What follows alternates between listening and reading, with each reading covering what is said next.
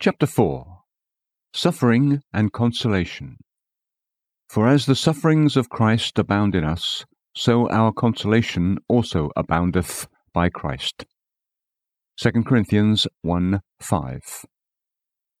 As the sufferings of Christ abound in us, so the consolations of Christ abound.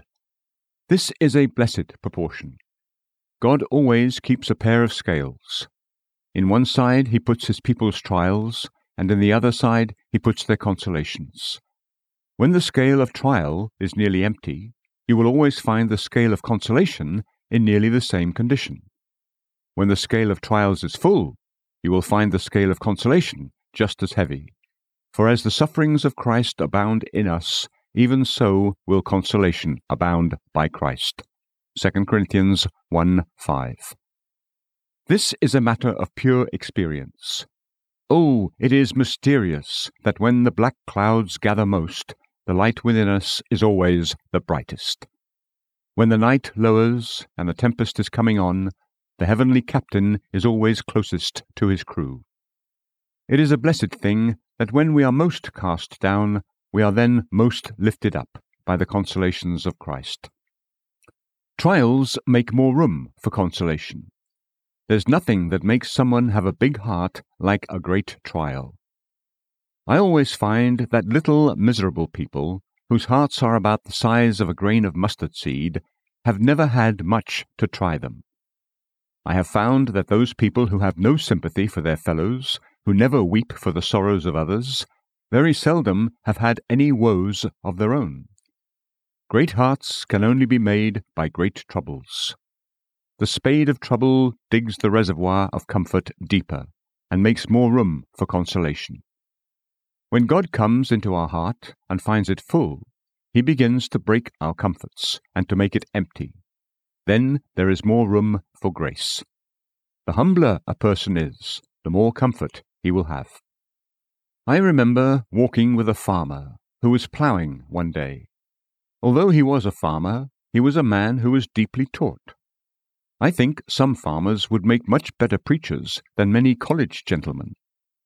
This farmer said to me, You can depend upon it that if you or I ever get one inch above the ground, we will get just that inch too high.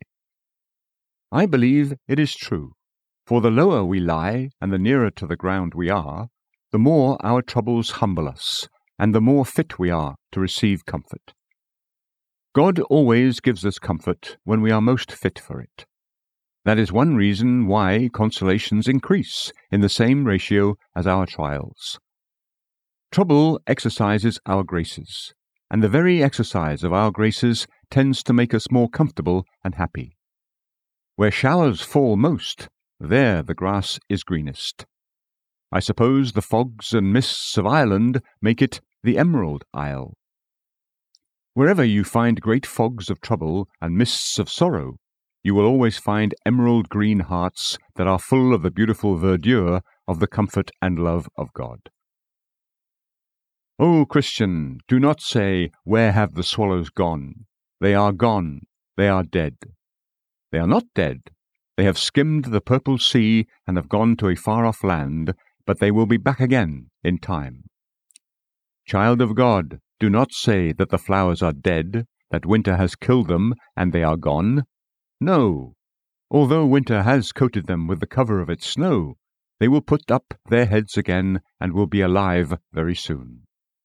Child of God, do not say that the sun is quenched because the cloud has hidden it.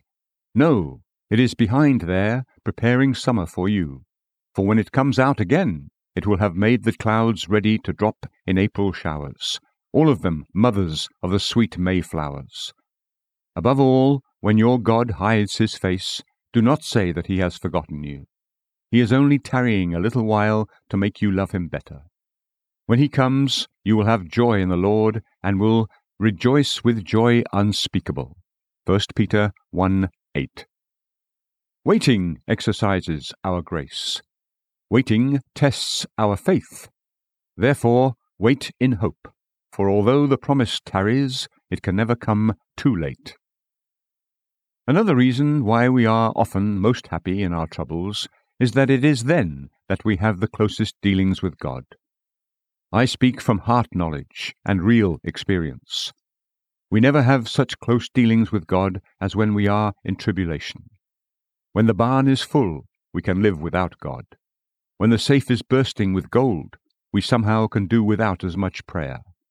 But once your goods have been taken away, Jonah 4, you want your God. Once the idols are cleansed away out of the house, then you must go and honor the Lord. Some of you do not pray half as much as you should. When it's a fine day, the child might walk before his father. But if there is a lion in the road, he comes and takes his father's hand. He could run half a mile in front of his father when all was fine and fair. But once the lion appears, the boy yells, Father, Father, and gets as close to him as he can. It's the same with the Christian. When all is well, he forgets God. Jeshurun grows fat, and he begins to kick against God. Deuteronomy 32:15. But take away his hopes, blast his joys, let the infant lie in the coffin, let the crops be blasted, let the herd be cut off from the stall, let the husband's broad shoulder lie in the grave, and let the children be fatherless. And then it is that God is a God indeed. Oh, take from me all I have. Make me poor, a beggar, penniless, and helpless. Dash that cistern in pieces, crush that hope, quench the stars, put out the sun, shroud the moon in darkness, and place me all alone in space, without a friend and without a helper. And still, out of the depths will I cry unto you, O God. Psalm 130, 1.